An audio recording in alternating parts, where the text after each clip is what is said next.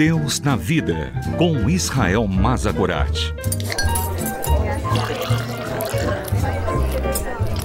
Olá, eu sou Israel. Sente-se, pegue o seu café e vamos conversar sobre Deus e sobre a vida, sobre a fé e sobre as nossas dúvidas.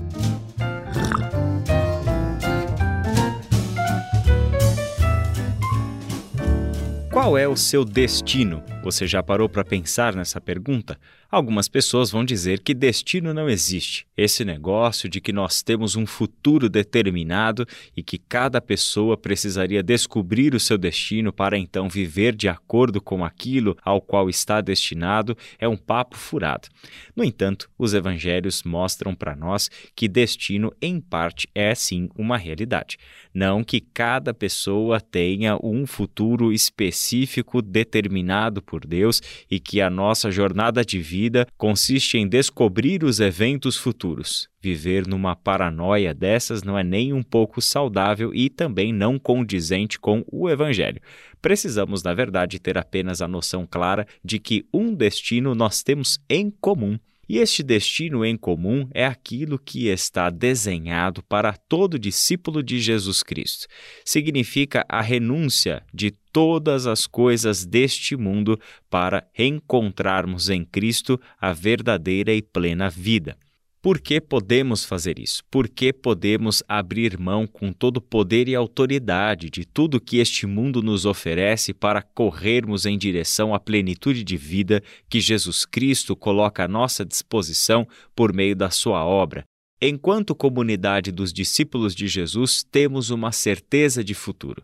Essa certeza é que Jesus Cristo é o Senhor de tudo o que existe. Ele é o Senhor do universo e a nossa vida pertence a Ele e o nosso futuro por toda a eternidade é reinando juntamente com Ele.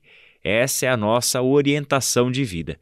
Significa que agora podemos viver tendo este horizonte de esperança. Sabemos que é para lá que nós estamos indo, para a vitória certa, não porque nós vencemos, mas porque Cristo venceu e nós vivemos nos seus méritos. É exatamente desta maneira que nós devemos encarar um texto como Marcos capítulo 10, do versículo 35 até o versículo 45. Nesses dez versículos, Jesus aplica à vida dos discípulos o destino dele enquanto Messias. Se você se lembra bem, em Marcos capítulo 8, Jesus já havia feito isso. Ao revelar para os discípulos que ele seria rejeitado, julgado, sentenciado à morte, crucificado e ressuscitado, Jesus estava mostrando também que o destino dos discípulos estava atrelado ao dele.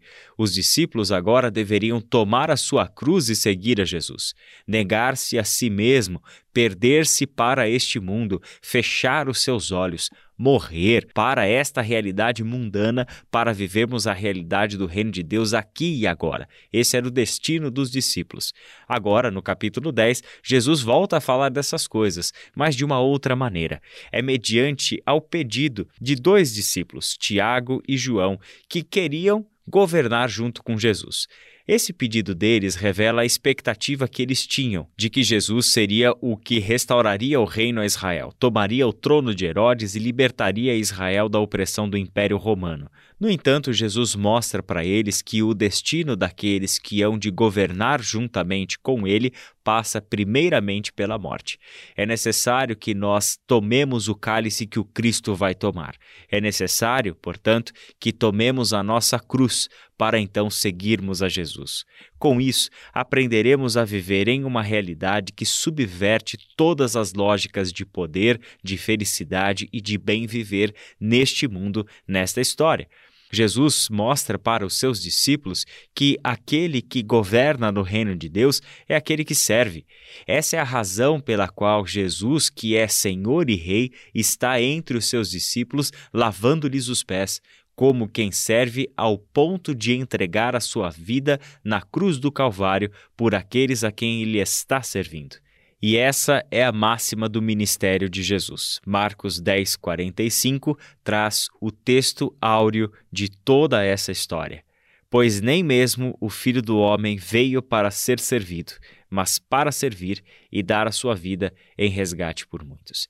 Meu irmão e minha irmã, discípulos de Jesus Cristo, tenhamos em mente que este é o nosso destino entregar a nossa vida, não lutar para sustentar a nossa vida, não lutar para termos tudo o que esta vida neste mundo pode nos dar, mas estarmos sendo diariamente preparados para a entrega e diariamente vivermos a entrega da nossa vida por amor ao nosso próximo, por amor às pessoas.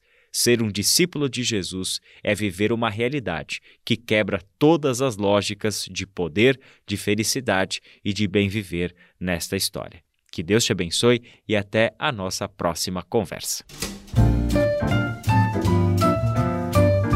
Deus na Vida, com Israel Mazakorat. Para ouvir novamente, acesse transmundial.org.br.